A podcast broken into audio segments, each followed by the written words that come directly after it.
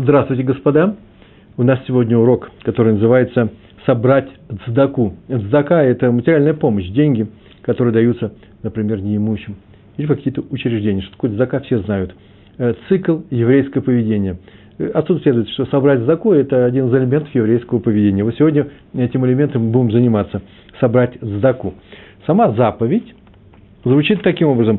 Большая заслуга в том, чтобы собрать деньги для нуждающихся. Простое, э, простая формулировка, не правда ли?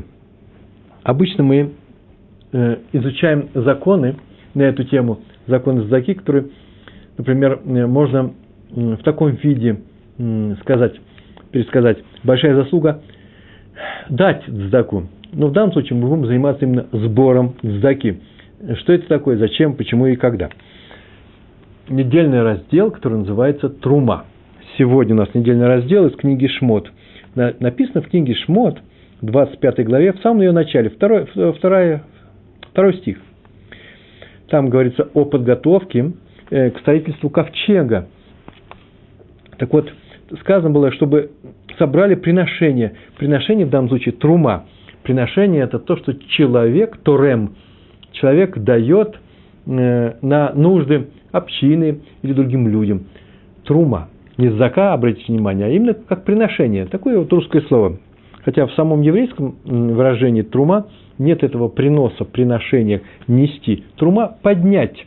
Поднять из э, была вещь твоя, э, стала общая. Осветить деньги, чем по-другому можно сказать. Здесь, правда, тоже слово «душа» э, отсутствует. Трума – это приношение. Так мы и остановимся на этом. Так вот написано во втором стихе, 25 главы.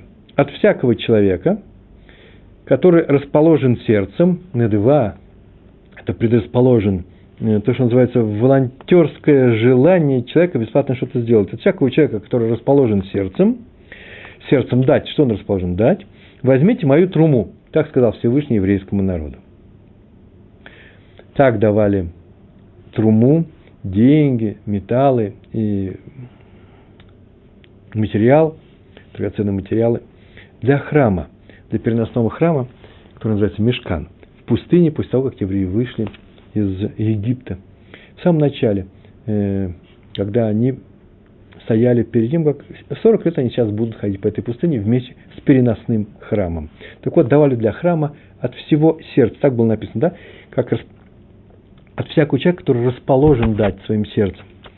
Вот так надо давать, давать и цдаку. Цдаку для бедных людей. Учим из э, храмовых приношений, мы учим сдаку для бедняков. Ну, от себя можно добавить, что таким образом это почему приравнивается именно два разных этих, э, два разных дела совершенно, собирать жертвоприношения, не жертвоприношения, а приношения на храм, его только строили, или собирать деньги для бедняков. Откуда мы это знаем? Да потому что Храм для того был поставлен, для того он и строился, чтобы спасать людей от наказания через карбонот. Э, курбан – это жертва. Приносили в храме жертвы, прегрешение, вина, которая э, была за, э, на еврейском народе, на частных лицах или на всей общине и на всем народе. Вина это снималось после того, как приносили карбоноты, делался некоторый механизм, швы и прочее. Швы, значит, возвращение, исправление – Э, в себе именно того, что привело тебя к, к данной ошибке, которую ты сделал нечаянно или нарочно. Два вида ошибок было. Так вот, как храм спасал людей от наказания за прегрешение, например, за то, что евреи не соблюли э, э, какой-то запрет, не выполнили запрет, так и дзака, как известно, спасает от наказания. От наказания тоже за какие-то прегрешения. Вообще известно, что дзака, молитва, хорошие дела в частности пост, спасают человека от смерти. А раз так, то здесь работает одинаковый механизм. Как в храм нужно было приносить от всего сердца, так и закон нужно давать от всего сердца. Поэтому они одинаковые. В стихе сказано, возьмите от всякого, отсюда следует, что вообще были сборщики. Сборщики – это люди, которые э, обходили еврейский э, народ, в каждое колено, в каждом колене были, наверное, сборщики от одного шатра к другому и собирали все это. Не бежали люди со всем своим добром в храм. э, э, чтобы это принести. Не было такого столпотворения. Все делалось упорядоченно. Так вот, возьмите от всякого, были сборщики. То же самое с сдакой. С, с сдакой ее нужно собирать. Можно взять, принести ее самому. Ее нужно собирать. По крайней мере, она должна быть собрана. После чего, например, в общине, есть такая должность, габай называется, эти габаи собирая эту труму или беря то, что им приносили, если это без сборщиков, без сборщиков происходило, они распределяли это между нуждающимся. И все это было поделено на э, определенные, определенные разряды, на определенный купот назывался, э, купат зака, это касса, э, куда она складывалась. Это не обязательно ящик, это может быть и просто сейф – и э, было известно, что, на что это собирается. Это для бедных, это для тех, кто приходил из других общин это на э, бедных невест, для того, чтобы им оформить свадьбу и так далее. Это на закупку книг или э, э, сидуров для нашей синагоги, на поддержание синагоги и так далее. Их было таких видов много. Так вот, чем отличие сдаки, принести сдаку или дать ее сборщику, собирать сдаку, чем они отличаются друг от друга, два этих действия? Когда человек дает сдаку, он может это выполнить и, по своему зову сердца, просто взять, дать бедному человеку. И он бы дал бедному человеку эти деньги, помог бы, даже если бы не было заповеди Торы. Почему? Потому что ведь человек нуждается и по велению сердца, всякой заповеди. Это не обязательно всегда исполнение заповеди – ведь можно дать другому человеку без всякого специального приказа Торы по, э, со стороны Торы по этому поводу. И даже так написано в трактате Псахим, и это вошло в законы, даже тот, кто дает деньги на жизнь своему сыну, или, по крайней мере, поддерживает его в существовании, когда он маленький, он дает ему деньги, тот тоже полный праведник, как написано Псахим, восьмой лист, первой страницы. Но вот собирающие это общины – деньги, собирающие цдаку, то это уже делается только, э, только через заповедь. В этом, в этом присутствует заповедь. Это делается по приказу неба. Тора приказала. Такова заповедь. Соберите мне. И таким должен быть его намерение. Человек, который собирает, не, не, не в силу каких-то других причин, а именно, чтобы выполнить эту заповедь чистым образом. Я сейчас подумал, какие могут быть причины, кроме того, чтобы собирать. Я собираю деньги. А какие могут быть причины? Ну почему? Очень даже простые человеческие причины. Прямо сейчас придумал. Я сейчас пойду соберу деньги. Принесу в э, синагогу. Второй раз принесу деньги в каком-то, не знаю, в каком-то месте, э, например, в своем кололе или по месту жительства, ну, в своем дворе. И рано или поздно отметит, что смотрите, какой я человек, который старается для синагоги. И когда будут в следующий раз выборы Габаев, Габай – это человек, который работает в синагоге, у меня будет работа, сейчас у меня ее нет, а теперь меня возьмут, потому что я, может быть, буду мечтать выполнить эту работу лучше, чем вот те габаи, которые там есть. Вы видите, у меня цель-то собирать деньги для себя. Деньги-то я даю, но это не чистое намерение. А, и поэтому указано в наших законах, что сказано, возьмите мне труму, не, не себе, не для ваших целей, не для ваших желаний каких-то, а именно мне. Эту труму возьмите, принесите в храм, то же самое мы собираем деньги э, для того, чтобы это сделать ради этой самой заповеди. Тем не менее, многие из нас, я тоже знаю, наш народ, русскоязычных евреев, смотрят на сборщиков заки несколько настороженно, на самом деле настороженно. Поэтому я и взял эту тему сегодня. Все, вопрос, вопрос возникает, кому они собирают, как это проверить, не собирают ли они себе, вот некоторые люди, вообще очень интересно, думают так, я не знаю, я слышал просто это. И, предположим, так думают, а я не хочу никого, э, э, ни на кого наговаривать. Но если человек так скажет, я не знаю, на что он собирает, куда и на что пойдут эти мои деньги. Если бы знал точно, я бы точно дал. Но сейчас я не знаю, я здорово сомневаюсь. Вы знаете, вот эта вот фраза, я не знаю, куда пойдут мои деньги, поэтому я давать деньги не буду. Вообще-то, на самом деле, ее нужно разрубить пополам. Первая часть, я не знаю, куда пойдут эти деньги, это не этот человек говорит, это его говорит Ецер. Который говорит, не давай, не давай, ты же не знаешь. А вот поэтому я не дам, это уже его собственное решение. После того, как он согласился со своим другом, ближайшим другом, Ецер это называется плохое начало в человеке, после чего он решил, что это и его мнение тоже. это на самом деле отговорка, потому что он повторяет за Ецером. Ведь если бы он знал точно, предположим, он знает точно, куда пойдут эти деньги. Ну, а теперь дашь? Так вот смотри каждый раз на сбор этих денег, как будто бы ты уже знаешь точно, что они пойдут на хорошую цель, и теперь давай. И не ищи отговорки. А ведь э, так часто и происходит. Знаете, мне как сказали однажды, человек подъехал к нашей синагоге вообще на машине, такой машине, которых у меня никогда не было. Очень хорошая машина, да и одет он хорошо. А другой сказал, да вообще-то я смотрю, он курит дорогие сигареты. Сигареты ну, э, нынче дорого стоят.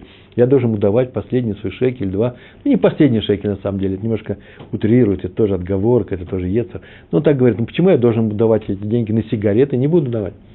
Так вот, э, сегодня будем говорить о тех людях, которые специально собирают эти деньги. И, может быть, у них и машина для того и есть, для того, чтобы они собирали э, для каких-то, Моздот называется, учреждений еврейских мы об этом будем сегодня говорить, или на какие-то ешивы, и просто бедным людям. И это их специальность. Э, другое дело, мы тоже об этом поговорим, э, какую-то часть они себе берут, ведь это же работа, и она должна быть оплачиваться, и она оплачивается именно с тех средств, которые они берут себе. Но так и надо смотреть на людей, которые собирают дздаку, что они ее собирают с хорошими намерениями, специально. И если бы мы знали, для кого и э, для, для, чего это предназначается – то мы бы, конечно, тут же и дали. Кстати, между прочим, большинство из них и ходит с такими бумажечками э, э, э, младца, где написано равина с печатями, написано такой-то проверен, в том смысле, что он собирает деньги на хорошее дело. Там написано, какое дело. В общем, иврит, заглядываем в эти бумажечки, видим, что на хорошее дело, и даем. Раби Сраф Ури из Стрельска. Некоторые говорят Стрелиска. Но вот мне нравится произношение Стрельска, так я не выяснил на самом деле, потому что несколько, несколько разных книгах по-разному. Э, Равин был необыкновенный, умер очень рано.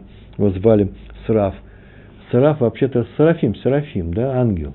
Особый ангел. Он так молился по-особому, что он получил это, э, получил это прозвище, имя он это получил. Так вот, однажды он, еще будучи молодым, гостил у своего тестя, Раби Минахама Менделя из э, Адмора из Косово. Не Косово, Косов – это место, вот из этого Косово. Он написал, а, автор книги Ават Шалом. Великий был э, хасидский учитель и праведник.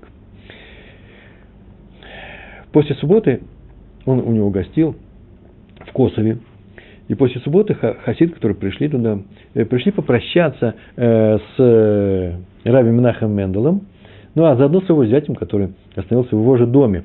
Где-то в другом месте он был, но в этом же доме примерно остановился.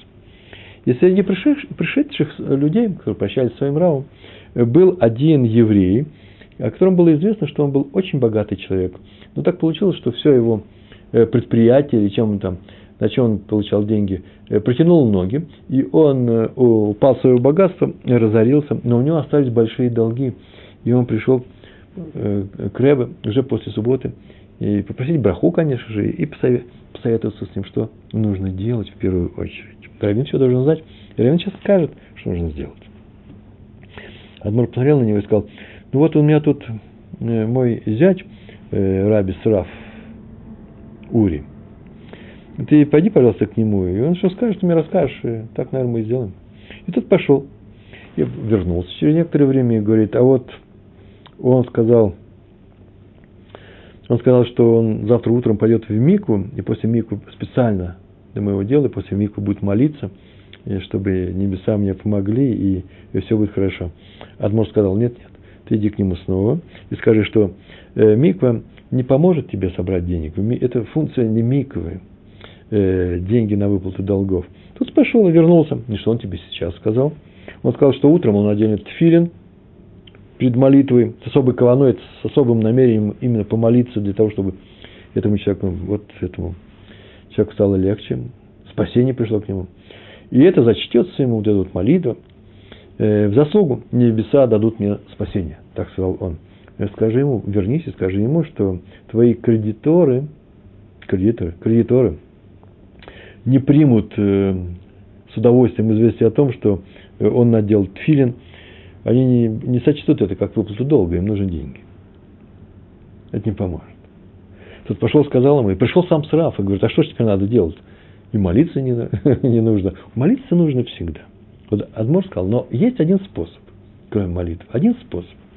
Ты и я вместе Пойдем и станем собирать деньги из дома в дом для этого человека, чтобы он расплатился с долгами. Встал на ноги, стал снова богатым, дабы помогал снова Ешиве. Так они и сделали. Пошли по домам и стали собирать деньги. Вот такая хасидская история. Майса, это называется. С нее я сегодня начинаю, а дальше посмотрим, э, как это практически может быть, что будет полезным здесь именно для нас с вами. Следующая история про раби Йосифа Шлома Канмана, э, раввина из Поневежа. Но это уже наше время, наши дни. Потому что та история, Раф Урис Раф умер молодым, умер в 1826 году. Представляете, да? Это немножко другая эпоха была. А Раф Канеман, он э, жил в наше время уже. И э, он жил в Израиле, после того, как переехал в Литву, сделал здесь Ешиву, который так назывался Поневиш, который сейчас есть долгие, долгое время. Я буду говорить сейчас, но долгое время была одна из самых крупных Ешив здесь у нас, в Израиле, в Нейбраке. И обычно собирал деньги, за, за, ездил за границу. Особенно сам на первый год становления этой Ешивы он ездил за границу. Это был очень тяжелый труд. На самом деле, о чем говорить можно? Я бы сказал, труд полный забот, ежедневных забот. Э, если я скажу унижений или страданий духовного плана, то поверите мне, он постоянно искал эти деньги. Это не просто так было. Он был известным человеком, он приехал, его встречали. Но ведь нужно было пройти и э, прийти физически нужно было прийти, договориться о встрече. Он ходил по домам, сам ходил по домам днем, а ночью ездил из города в город. Судя по всему, это было, происходило в Америке. И он жаловался, жаловался на свою жизнь. Так он писал, так он рассказывал. Иногда меня, он рассказал, душит отчаяние. Почему хочется все бросить. Но кто, если не я, займется этой работой? Таких сумасшедших больше нет. Говорил он о себе. Говорил, что Поневе же нет, не найдутся таких людей, которые... Нет таких вообще такой специальности. Сейчас есть у всех. А тогда не было сборщик трумот. Трумот – это э, приношения, о которых мы говорили, да, заки. Он один делает эту работу, руководитель Ишивы Поневиш собирал эти деньги. И работа настолько тяжела, что на нее вряд ли кто согласится. Никто не соглашался. А если согласится, то только за большие деньги. Почему? Потому что эти деньги должны как-то, этот труд должен как-то компенсироваться. Так что все собранные средства, вполне возможно, собирается так мало, это копейки могут уйти на их зарплату, на оплату этим сборщикам.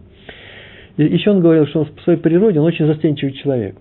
Он э, не может просить о, э, об одолжении других людей, а тем более попросить у них деньги. Он не может, это не свойственно его э, природе. И тем, поэтому он это испытывает как некоторая унизительная э, функция – просить что-то. Единственное, что его помогало, что просит он для себя.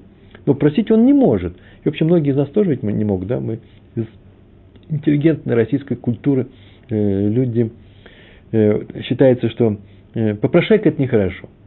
Почему Зазору мешает? Почему? Потому что иногда нужно взять, мы не должны мучить своих домашних. И если у вас есть возможность взять какую-то помощь, нужно ее взять. С другой стороны, есть совсем другой выход, тоже встречается, когда человек берет все, что попало, все бесплатно, лежит, кушать не просит, э, это тоже нехороший э, способ. Почему? Потому что мы об этом проходили на самых первых уроках. Все, что мы берем лишнее у других, и это могло бы помочь другим людям. Есть желающие. В мире ведь нет ничего лишнего. Все, что мы берем лишнее, лишнее, что нам не нужно, рано или поздно будет взято у нас из того, что нам нужно. Но это отдельное правило. Так иначе он обращался к своим ученикам, своей Ишивы, Рав Канеман, и говорил, ну что мне помогает в моем труде? Знаете, что как только я сталкиваюсь с трудностями, стою перед дверью, вздыхаю, так это было написано, прогонят, не прогонят, конечно, его не прогоняли, но отпустит ничем, скажет, денег у нас нет. И сразу представляю зал нашей Ешивы. Огромный зал, Понежской Ешивы, большого здания, только тогда нового, полон людьми, которые самозабвенно изучают Тору. И снова возвращаются ко мне силы. Спасибо вам за это. Так он говорил своим ученикам, что я вас вижу, и мне это помогает. О, а сейчас, сейчас я сегодня сочинил, но не сочинил, а просто пришло в голову, что именно здесь место сказать то, что сейчас я скажу. Дело в том, что мы изучали с вами в свое время, как работает Ецертов. Есть Ецер Ра, плохое начало в человеке. Это такая злобная машинка, которая бегает за нами, отговаривает нас что-то делать, э, хорошие соблюдать заповеди, исполнить данную конкретную заповедь, она будет нам мешать. Машинка Яцера, Яцерара, плохое это начало, сатан, да, еще говорят, э, будет отговаривать нас, рассказывать, как хорошо ее не выполнить, вернее, как плохо ее выполнить, как тяжело. Еще найдет другие причины, еще найдет другую заповедь. Главное, будет приставать к нам, чтобы мы это не выполнили. Ецертов работает наоборот. Он бегает от нас, скрывается, ему ничего не нужно, ни о чем он не уговаривает, но именно в нем мы черпаем свои силы. Почему? Потому что именно Ецертов помогает нам преодолевать трудности выполнения заповеди. Симметрично, да? Ецера бегает за нами, Ецертов бегает от нас. Ецера уговаривает не выполнять заповедь, а Ецертов, он не уговаривает нас. Мы его уговариваем помочь, чтобы он нам помог выполнить заповедь. Первый Ецер тащит нас физически, руками, от того, чтобы мы сделали от э, мецву тасе, сделай, вот мецва такая, сделай, он говорит, не надо делать его, и толкает нас нарушить запрет лотасе. А второй раз э, э, Ецер, советует исполнить тасе, исполни это, и помогает не двигаться в ту сторону, которая называется лотасе. Помните случай с Юсефом, мы рассказывали на наших уроках, Иосиф, который увидал портрет своего отца, образ своего отца, в тот самый момент, когда э, жена Патифара э, почти уже победила его и э, сделала то, что она и хотела сделать. Вот вот еще он должен был это сделать, он увидал этот портрет, увидал своего отца живого, испугался и убежал, оставив всю одежду у него в руках. Мы говорили о том, что он заставил себя сам это увидеть. Это называется, для него это и был Ецертов. Он к нему обратился – и его глазами, он глазами своего отца Якова посмотрел на все, что здесь происходит, ему стало страшно, что он э, перед своим отцом это делает. Так вот, э, оказывается, Ецертов работает еще следующим образом, как это сейчас было с Равом Канеманом. Нужно сделать хорошее дело, его необычайно трудно сделать, и он представляет себе всю эту ешиву. Это и есть его Ецертов. Ешиву он себе представил ой, ради этой Ишивы, как они сейчас, прямо они сейчас учатся. Прямо сейчас они изучают Талмуд, Тору, прямо сейчас. И чтобы эти мои мальчики не голодали, надо собрать им деньги для того, чтобы они что? Продолжали это. Великое дело изучения Торы. Это называется обратиться к Ецертов, и он тебе помогает. Следующая история. Раби Шимон Пинкус. О, великие книги писал человек.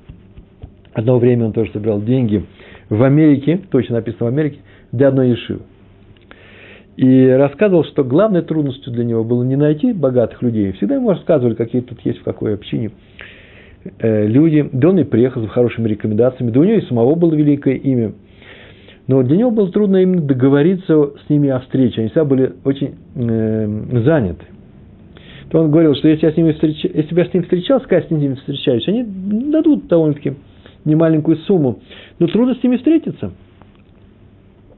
я бы сейчас так сказал, на самом деле сложность еще заключается в том, что и договориться о встрече, не то, что договориться, даже попасть в поле зрения э, людей, особенно русскоязычных, необычайно трудно. И я не собирал деньги. Ой, а почему-то я радостно сказал, как будто, ой, какая плохая работа. Хорошая работа. Просто так получилось, что я этим не занимался. Но я-то знаю, какая сложность. Э, все закрыто на много замков. И пройти на встречу с таким богатым человеком необычайно тяжело. Не потому, что они плохие, нет, потому что так мир сделан. Так сделан мир.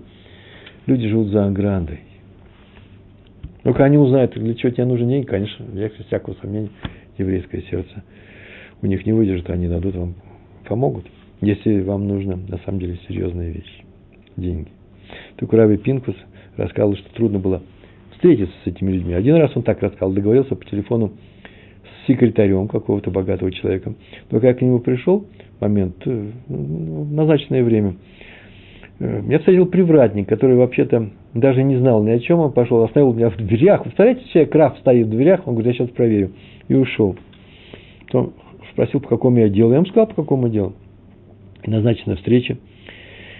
То снова пошел куда-то звонить по каким-то внутренним телефонам. Потом появилась через некоторое время дочь богача. Но уже легче. То пришла дочь богача и сказала, что вообще-то мне нет нужды, Рэбе, вам нет нужды подниматься в дом, заходить в дом. Папа сказал, что он сам пришлет деньги – по почте прямо вам в Израиль. Езжайте домой. И даже адреса не спросили. Так рассказывал Раф Пингус. Другой богач сказал ему при встрече, что у него нет проблемы выписать чек с хорошим деньгом. Проблемы нет. Но есть проблема договориться о встрече. Почему? Потому что выделить несколько минут очень тяжело. Несколько минут жалко. Не деньги жалко, а время. Мы об этом еще будем говорить, но тоже такой момент. Если люди необычайно занятые, не надо говорить о том, что они все плохие. Там процент плохих людей такой же, как и среди бедных людей. Я думаю, что это одинаково. Я не думаю, что богатство, деньги портят людей. Это испытание не для каждого, но его можно выдержать. Если человек получил деньги, что точно, значит, Всевышний не дает эти испытания, которые нельзя выдержать, да? Точно человек это может выдержать, это испытание. Как его нужно выдержать? Помогая бедным. Это не, не значит все раздать моментально и остаться без денег. Но деньги делают, ведь для чего нужны деньги в этом мире? Для того, чтобы люди изучали Тору. Я прям возьму, скажу финальную, финальную фразу. Ладно, всю цепочку проскочу. Для того, чтобы они соблюдали заповеди и для, для существования, э, для жизни. Э, вы так скажете, но ведь можно все раздать и ничего не будет. Согласен. Или можно, например, э, устроить такое паразитарное существование. А кто будет работать, а кто будет делать деньги. Согласен. Во всем этом есть проблема. Она как-то решается. Нельзя сказать, ой, давайте ничего не будем делать. Об этом есть специальные уроки, я уже писал на эту тему э, в статье особые. Это не сложно, это не вопросы. Вопросы в том, чтобы деньги тратились по назначению, а именно еврейские деньги, которые есть у еврея, богатого человека еврея, они должны тратиться с еврейскими целями, а именно для поддержания этого мира, не больше, не меньше. А мир стоит на трех, на трех основах. На правде служения Всевышнего, на Торе служения Всевышнего и на чем? И на хороших делах. Хорошие дела давать, как богатый дает э, деньги, это хорошее дело. Э, для того, чтобы люди жили, исполняли заповедь. Это называется на Торе. И э, на служение Всевышнего, это и есть служение Всевышнего. Эту тему еще можно говорить. Раф Пинхас добавляет такую фразу, он сказал, хорошие дела важнее цдаки. Масим Туим, я сейчас только сказал, да, хорошие дела важнее, чем заки. Какое тут хорошее дело, кроме заки? Как? Для богача? Да это найти несколько минут и выслушать посетителя, просителя. Это, на что пойдет эта помощь? Это называется хорошее дело. То есть, он еще не может не только дать деньги, а еще и выполнить Маасим Тувим, хорошие дела. Тот, кто собирает сдаку, так сказано, занят более важным делом, чем тот, кто сдаку дает. Люди дают сдаку, а другой кто-то собирает их, его важное дело это более важное. Так называется маасе. Тот, кто маасе, подталкивает для других сделать что-то. Э, это важнее функция человека, который маас, маас, а не маасе, а маасе, тот, кто помогает другим сделать, важнее, чем тот, кто делает осе. Можно другой язык использовать, называется матрим. Это не множественное число, это единственное число, а слово трума. Матрим – это тот, кто что?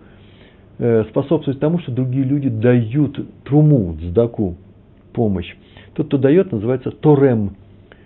По-русски, ну не по-русски, в русском языке э, сейчас используется иностранное слово, называется спонсор, торем. А тот, кто собирает эту помощь, для того, чтобы ее собрать, называется матрим. Так вот, матрим выше, чем торем. Гадоля э, меасе йотер ми минга осе. Так сказано в Бава Батра. Более высоко стоит тот, кто собирает, чем тот, кто дает этому собирателю. Почему так? Есть несколько э, объяснений, я их выписал, еще не все. Э, эти назову. Первое объяснение, почему тот, кто собирает, важнее, чем тот, кто дает, он стоит выше, важнее не знаю. Если никто не дает, он ничего не сделает. Один без другого тоже не может. Так вот, первое объяснение привел Ашла. Ашла Акадош, святой Ашла. Сам по себе Торем не может дать много. Он ограничен, ограничен своими возможностями. Он не может дать больше, чем у него есть, чем у него больше, чем у него на это дело отпущено.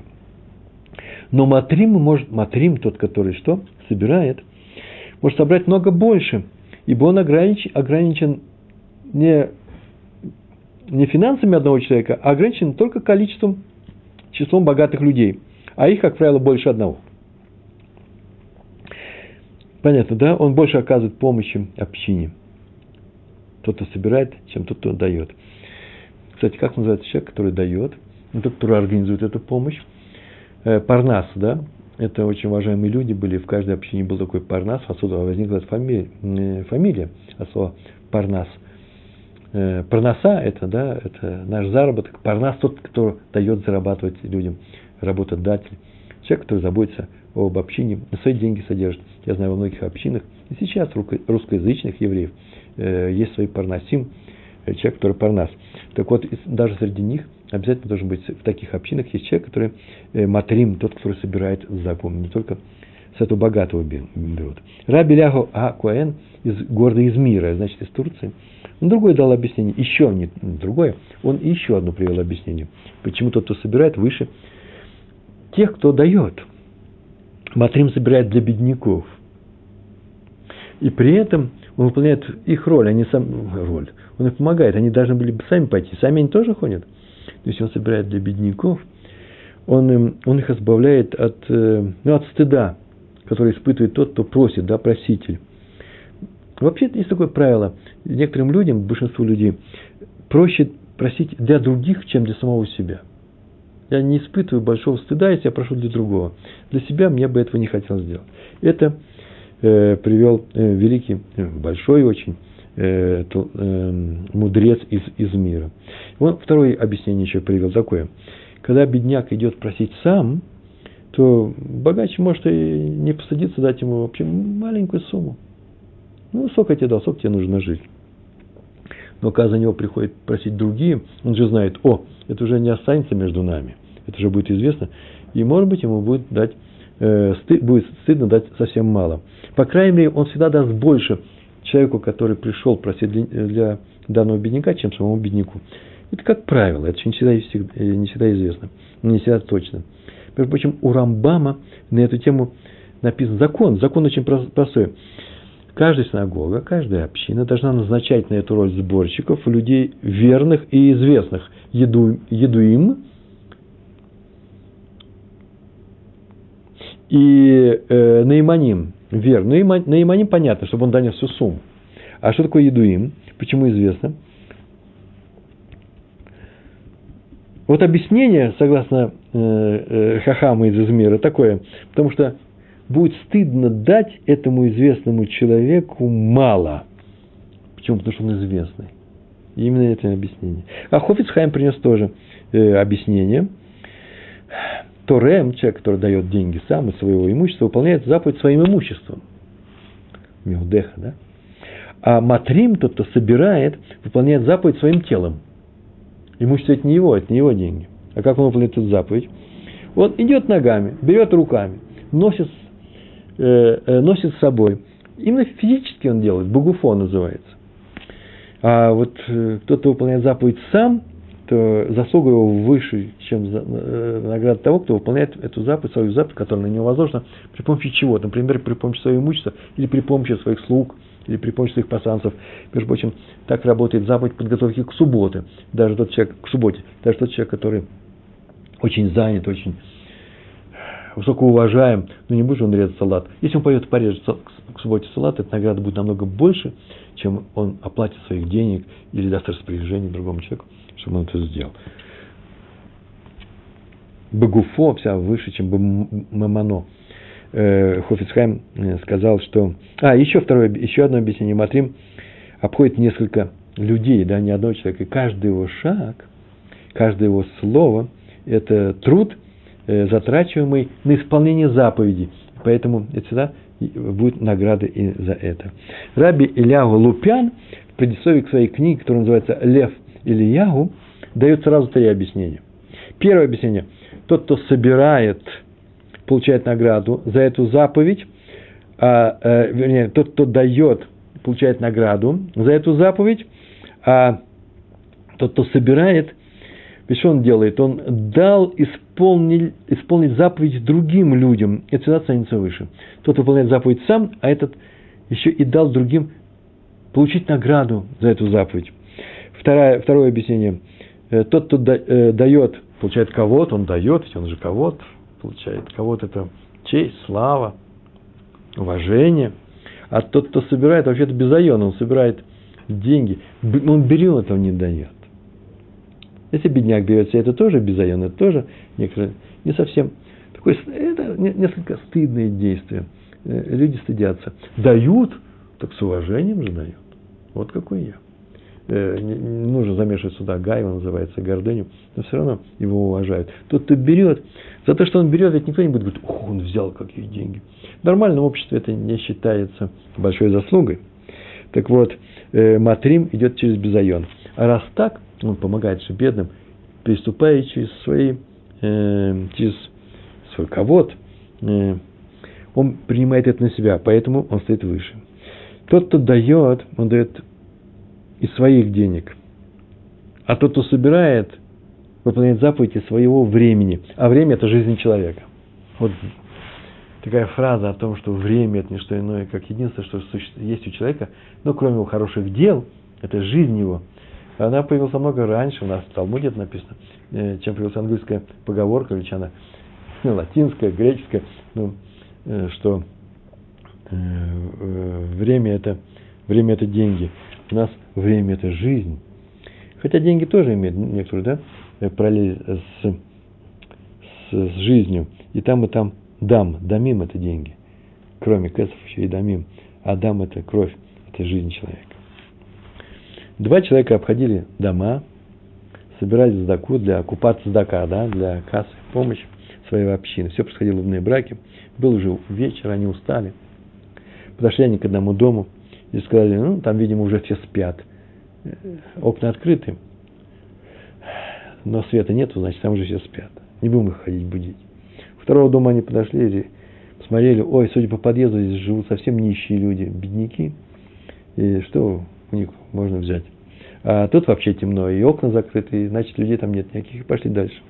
Так они подошли к дому Хазон Иша. Пришли, ну тут уж точно не постучали, потому что и свет горит, и знает, что это за дом, и Рэба всегда даст какие-то деньги. И Хазон Иш принял их очень приветливо, посадил, начал разговаривать. А потом друг говорит, вы знаете, что это известно, и вы знаете об этом, все об этом знают.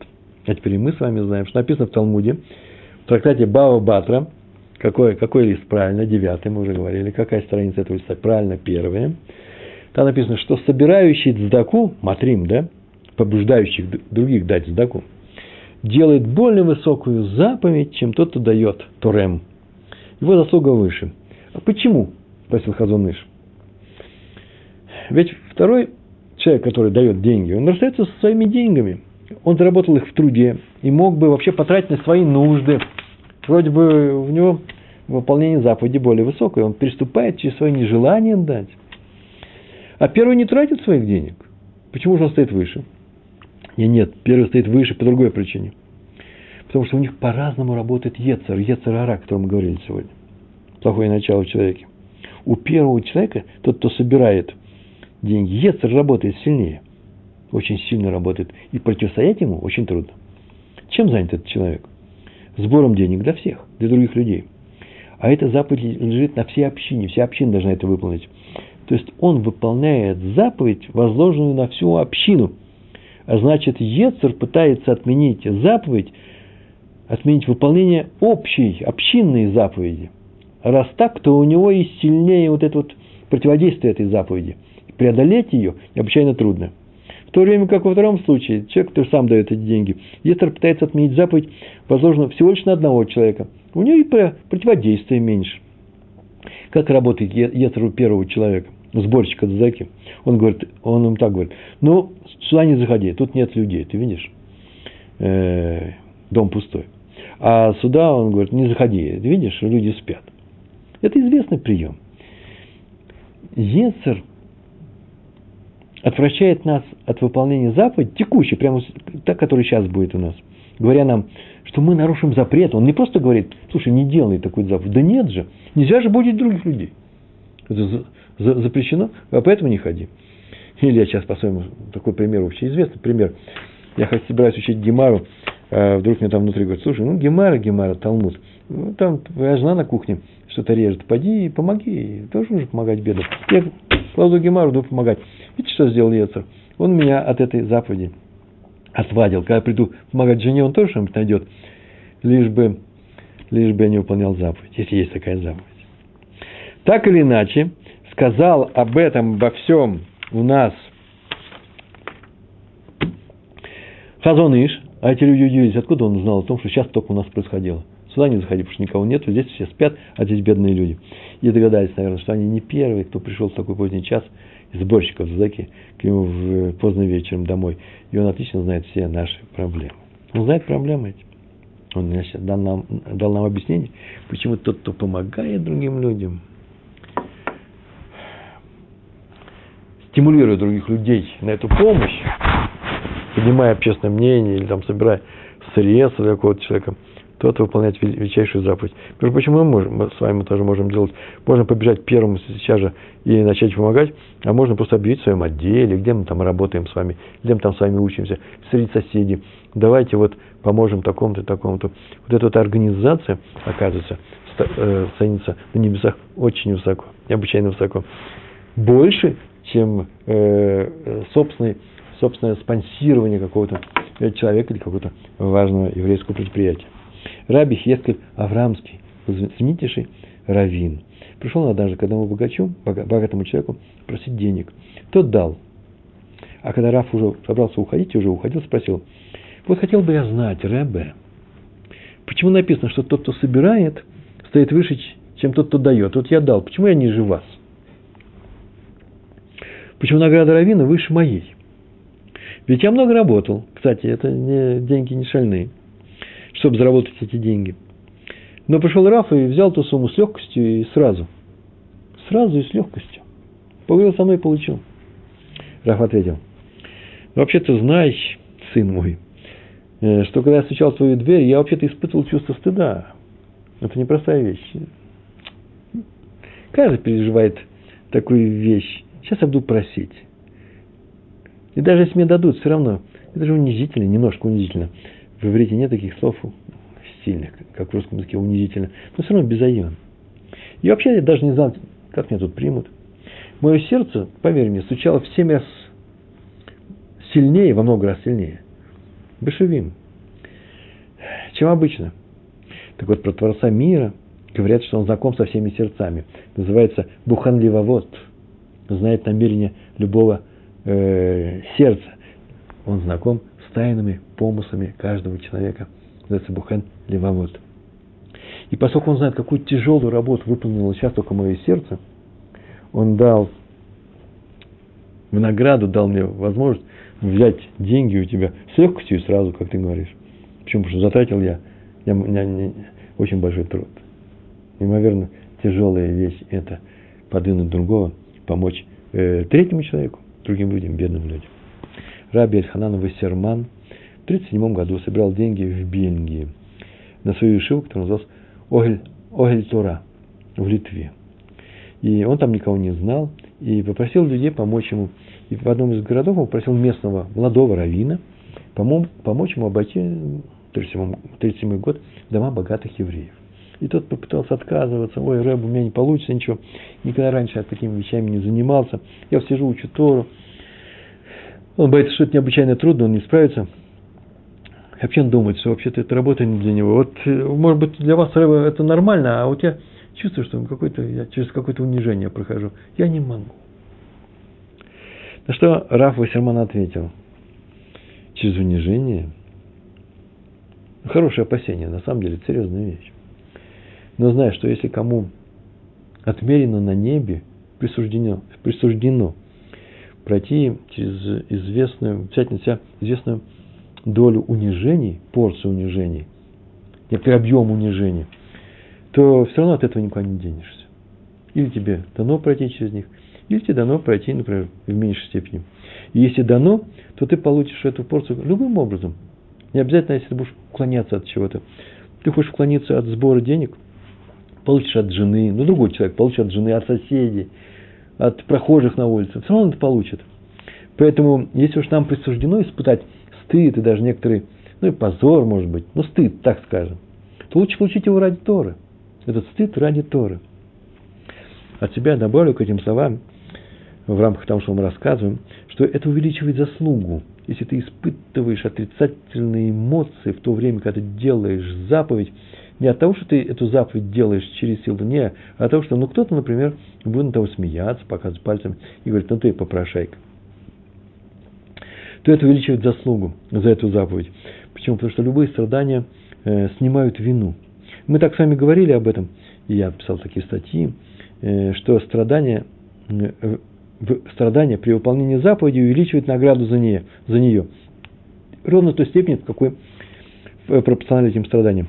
Помните, мы говорили на тему, что три вещи снимают э, вину с людей. Это мы учили из, э, из Авраама Авину, из нашего праца э, э, Авраама, которому было сказано, что вы получите эту землю, но еще не наполнилась вера вины эмурейца. Так написано в книге Берешит. И он мог спросить, и так спрашивает Мидраши, а если евреи, как ты обещаешь, получат, мои потомки получат землю, у них тоже ведь мера вины будет превышена, дойдет до определенной шкалы, и они будут изгнаны, как будут изгнаны эморейцы в будущем, через некоторое количество лет. Э, нет, э, у них вера вины не достигнет этого уровня. Почему? Потому что она никогда не будет расти. Как это может она не расти? Она будет снята. И мы знаем, что снимается она тремя вещами. Первое. Первое, просто страхом перед э, нарушением. Это очень, вещь очень важная. Вторая вещь. Шувой. Евреи научатся делать шувой, поэтому с них вина вся будет сниматься. И третье, страданиями. Вы согласны? Ты согласен, что твои потомки через страдания принесут Тору, через всю историю человечества. И он выбрал это за нас. И мы сейчас с вами благодарны нашему працу за то, что он нам дал такую очень тяжелую роль. А, а именно, и через страдания, такой путь тоже есть, э, нести Тору в, на земле. Так вот, то же самое и здесь. Если человек идет и для того, чтобы выполнить некоторую заповедь, у него будет испытывать он э, отрицательную эмоцию не по поводу этой заповеди, а сопри, э, с, она будет сопряжена с этими э, эмоциями, например, над ним будет смеяться, то его вина э, выше. Все это работает симметрично. Рави, Раби Йосеф Адес, один из ведущих сефардских раввинов, руководитель, один из руководителей, там было их несколько, известной ешивы, она и сейчас существует, Пурат Юсеф. Он каждый день ходил к Котулю. Котуль – это э, стена плача.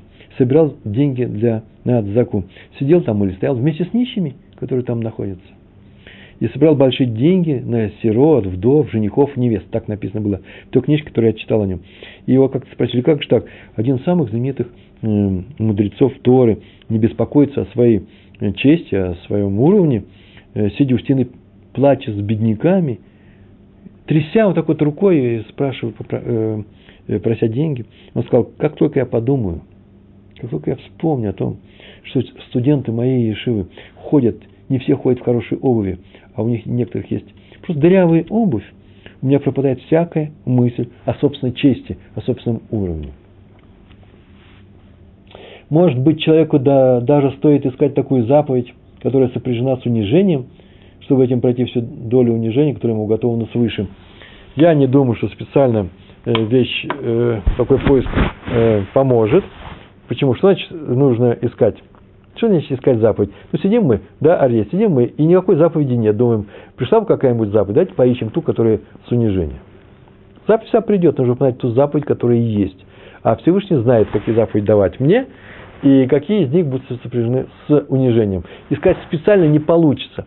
Потому что искать специально, значит уклоняться от всего остального. А у нас это фронт вообще сплошной. Это не локальные бои с Ецера в некоторых местах. Это сплошная линия фронта. Все время есть необходимость выполнять заповеди. Посмотрите. Но, по крайней мере, не надо бояться того, и это наш сегодняшний урок, не надо бояться того, чтобы пойти и выполнить ту заповедь, которая, ой, связана с тем, что, ой, надо мной будут смеяться. Ой, не дай бог, я э, стану такой не совсем удобную, приятную позицию. Раби Иуда э, Цатка. Он рассказывал, Сефардский раввин рассказал про Авраама и Ханана Блюмен, Блюменфельда. В одном случае в Америке с Равом Блюменфельдом, в другом случае, мы не знаем, именно через Цатку, через его уроки мы узнали об этом случае, э, когда Рав Блюменфельд поехал собирать заку на дом э, для сирот в Иерусалиме. Я так и не выяснил, что это за дом, я еще не успел, что это за дом сирот в Иерусалиме. Но так, наверное, после войны, наверное, был такой дом, потом я знаю, что сироты, их с удовольствием разбирают по, по, по семьям, многие хотят их взять. И в одном городе сказали, что к одному богатому человеку ходить не стоит. Даже он никогда ничего никому не дает. Все равно он пришел к нему. В те времена еще можно было как договориться. И он пришел, тот такой гордый человек, американский еврей, он спустился сам, без всякой прислуги. и сказал, что я никогда ничего никому не даю. Уходи. И тот ушел. На следующее утро снова пришел. Тот снова спустился. Повторил всю эту фразу. И так продолжалось несколько дней.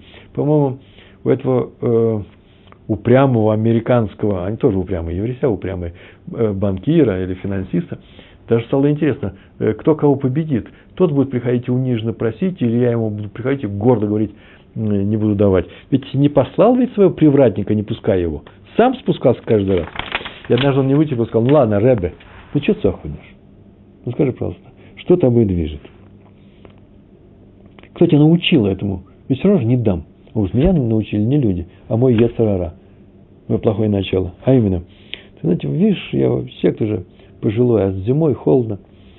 И вот утром мне нужно вставать рано на молитву. Э, мой Ецар приходит ко мне, всегда приходит, и начинает уговаривать меня не ходить. Он говорит, ты устал, еще вчера вечером, ты не выспался, у тебя болят ноги, ты старый. Так старый, я старый, не пойду. И там что, миньян без меня, то есть группу молящихся без меня не соберут. Э, да я не пойду, я лучше подготовлюсь к уроку. К уроку тоже нужно готовиться. Много чем мне говорить, я все равно иду, поднимаюсь и иду. Тем не менее, на завтра Ецер, как будто бы ничего вчера не было. Снова приходит и начинает э, с э, самого начала. Он прям так говорит, что видно, что у него нет никакой совести, ни усталости, памяти о вчерашнем у него нет. Он работает как автомат, в надежде, что добьется своего. Он движим только надеждой. Со мной он не всегда добивается. В других делах он иногда выигрывает. То есть, это вообще-то такой нормальный деятельный путь. Так я должен поступать. Я научился у своего Ецера ради своих сирот, которые живут в Иерусалиме. У меня более достойная цель. Я должен победить. Я научился у своего Ецера никакой памяти, никакой совести. Буду приходить сюда, пока деньги не дашь. Богач выслушал, другой говорит, очень интересно. Смотрите, богач был все-таки еврей, американский, но еврей. И вот такой фразу говорит, это же урок и для меня. В моем бизнесе тоже пригодится такое качество. И дал деньги Равину. Понятно, что тот, кто собирает задаку, часть денег берет себе. Это его зарплата, награда за труд. Любой труд должен быть вознагражден, должен быть оценен. Обычно устанавливается определенный процент. В связи с процентами у меня было несколько задач в свое время. Так я не выяснил э, совершенно точный ответ на них. Э, один человек ездил э, собирать трумо до десятины. У, евреев он собирал десятину, которую, посмотрите в нашей лекции про десятину, и человек отмеряет от своих доходов десятую часть и дает ее каждый месяц. И он обходил определенных людей, приводил в Израиль, там в Америке приводил и отдавал ее. Однажды а ему давали определенный процент с этих денег. И он набрал свою зарплату говорит, я тоже хочу отдать свою десятину. Куда? Туда же, куда все они сдают через меня. И принес ее сюда же. Ему взяли эту десятину и отмерили тоже процент. Тоже ему дали. Он взял эти деньги, говорит, это, мой, это моя зарплата, нужно отделить десятину. Так они отделяли, да, пока до копеек не дошли. Нужно ли отделять десятину, а зарплаты получены за сбор десятин? Такой был мой вопрос. Ответа я еще не получил. Сразу предупреждаю. А второй вопрос такой. С десятинами. В Кололе объявили, что у них тяжелые времена. Теперь они будут каждому давать деньги, как мы договорились, за вычетом этой десятины. Можно ли так поступать? Может, у них и денег этих нет. Может, деньги, которые я получаю, они так еще и при помощи десятины не очищены, их нельзя использовать. Э, одно из решений, чтобы мне показали эту десятину, а лучше, чтобы дали, чтобы я ее вернул. Правда, есть маленькая опасность. А у них такая сумма лежит определенная, они каждому дают эту сумму, а потом снова кладут ее в себе в стол. Получается, что все-таки это не моя сумма, это не, это не десятина с моих денег. Вопрос тоже остался без ответа. Пришел один пока. Пришел один сборщик заки к богачу. У меня осталось ровно пять минут. И сейчас я на этом заканчиваю. У нас с вами осталось пять минут. Вот только я начал рассказывать урок, теперь у меня и примеров будет много. Я мог бы еще часик целый рассказывать Ария на эту тему. Пришел один сборщик заки к богачу. Тот, эта вещь касается нас, тот сказал, не-не-не, нет. Я дам заку тому, кто она, тому, кому, кому она предназначена. Я пошлю прямо в Ешива. От кого ты пришел? Ты сказал, от Хайма Воложена, Воложенер. Это начало 19 века. Ты говорит, я пришлю эти деньги. И послал. Раби Хайм Воложнер получил эти деньги, вложил их обратно в конверт, написал письмо и отправил обратно. И написал там. почему э, деньги, э, деньги надо давать сборщику, а посылать их в конечный счет, в конечный пункт сбора денег, он написал, это обычай не евреев. Еврейский обычай давать тому, кто был послан за этим. Называется Мушулах, да, Мушулахим, тот, кого послали. Об этом мы учим, так написано было в этом письме, в трактате Моноход, лист 73. От неевреев в храм брали жертвы, тоже брали жертвы, только для уля, то, что сгорает целиком, полностью, но не для шломим. Была такая жертва шломим, которые вообще что-то сжигали, а часть съедали э, коэны, коаним в храме, а часть съедали э, те, кто их принесли, владельцы это, э, этого мяса. Так вот, от неевреев брали только на олим, на оля, то, что сжигали целиком. Почему? Да потому что, как правило, нееврей хочет отдать жертву целиком Творцу, всю целиком. А еврей хочет дать часть пожертвования и другому еврею. Ибо жертва Творцу тогда и только тогда хороша, когда от нее хорошо и людям.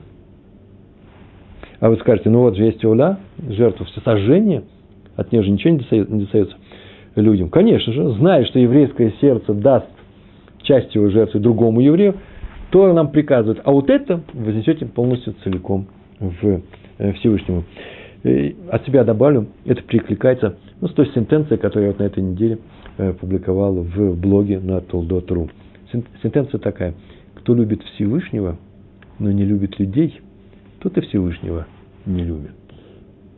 И поэтому желание отдать что-то Всевышнему, но не дать людям, никому не Всевышнему это не, э, не дается. А нужно отдать именно тому, кто, отсюда мы учим, да, тот, кто собирает деньги. И последняя история на сегодня. У меня осталось две с половиной минуты. Рави Мейер Симха из Двинска. Вот такой город. В тогдашней Литве это был э, на северо-западе, э, на юго-западе. Двинск как он сегодня называется? Рави Мэр Симха, литовский раввин. Э, и там же был его друг, великий раввин, Раби Йосеф Рожин Рогачевер, так его называют, хасид. Все говорят, что в то время у них было противодействие у литовского направления, и у хасидов, даже литовских хасидов, э, с учениками Агра, Веленского Гаона. Так вот, жили, существовали вместе и одинаково. Да, город стоит, это известно, город стоит, мне подсказывает Даугавпилс. Я знаю, там ну, стоит на Даугаве, это правда. Двинск по-русски, так назывался он в Российской империи. Собирали они вместе деньги. Это называется такбит, собрать деньги. Однажды собрал раби Мэр Симха всех богачей города предложил, Кеннес называется, да, предложил им дать сдаку, собрать сдаку на особые дела, э, для Ишив, там, еще для каких-то моздов, для каких-то учреждений Торы. А Рогачевер сидел в стороне, как всегда, и учил Талмуд. Сидит и качается и учится. Он даже не выступал.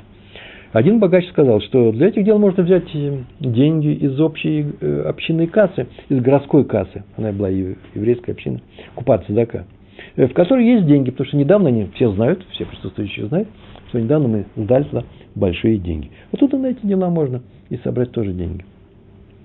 И все сказали, да, да, конечно, зачем еще нас поборы, еще с нас берут деньги, теперь еще на, на Ишиву. И вдруг э, Раф Мейер Симха объяснял, что это другая цель, богачи начали спорить, шел, пошел. И тут встал Рогачевер, он такой был не маленький, и он двинулся прямо на этого богача, и идет в упор, остановился перед ним, все перепугались, он спросил, ты живешь на деньги этой кассы? Ты получаешь оттуда деньги? Он говорит, нет, нет, не дай Бог, не дай Бог, слава Богу, у меня есть свои, свои деньги, э, я наоборот я даю туда, даю деньги. Он повернулся к второму, говорит, ты живешь на деньги этой кассы? Тот говорит, нет, нет, не дай Бог. Мы состоятельные люди. Так все ответили. И тогда Рогачев строго на них поспросил, и посмотрел и спросил, а если это не ваши деньги, вы не живете на эти деньги, если это не ваши деньги, вы их дали, понятно, что вы дали бедным людям, но это же теперь не ваши деньги. Если не ваши деньги, то как вы можете советовать взять оттуда сумму на другие цели. Ведь это же деньги, принадлежащие беднякам. И поэтому не путайте одно с другим. И они, надо, э, надо сказать, моментально э, дали деньги. Вы сейчас скажете, ну, чем мы здесь проходим? Но проходим мы о том, что нужно помогать сборщикам. Вообще это важная вещь. А именно, не смотреть на них косо. Это важная работа. И дай Бог нам, большинству из нас, подняться до такого уровня соблюдения заповеди, чтобы взять и помогать другим людям, и помогать другим людям делать такую заповедь. Э, всякое бывает, бывают и обманщики, но не, не наша эта проблема с вами. Не наша проблема, а именно надо, чтобы наши деньги, весомая их часть, дошла до бедняков, до нуждающихся людей. И поэтому мы сейчас говорили на эту функцию. А еще эту функцию можно взять на себя. В вашем доме, в вашем квартале, в вашей общине кто-то собирается сделать э, э, свадьбу. Возьмитесь, организовывайте ее. Возьмите на себя функцию собрать в этой бедной семье, этой бедной невесте, собрать деньги среди остальных людей. Если вы состоятельный человек, но не только вы дайте деньги на что-то, дайте деньги, ну, поговорите со своими друзьями, там, где вы встречаетесь, с такими же богатыми людьми, как, э, как вы сами, чтобы и они дали. И так скажите, смотрите, на что я даю сейчас деньги. Не могли бы вы участвовать вместе со мной в этом замечательном деле? И тогда мы будем делать помощь, оказывать помощь еврейскому народу намного больше, чем я. Э, каждое это делал бы в индивидуальном порядке. И тогда Всевышний будет вместе с нами, еврейскому народу будет хорошо, и мы с вами про, продвинемся э, в деле, э, в деле Торы и изучения ее притворения. Большое вам спасибо. Всего хорошего.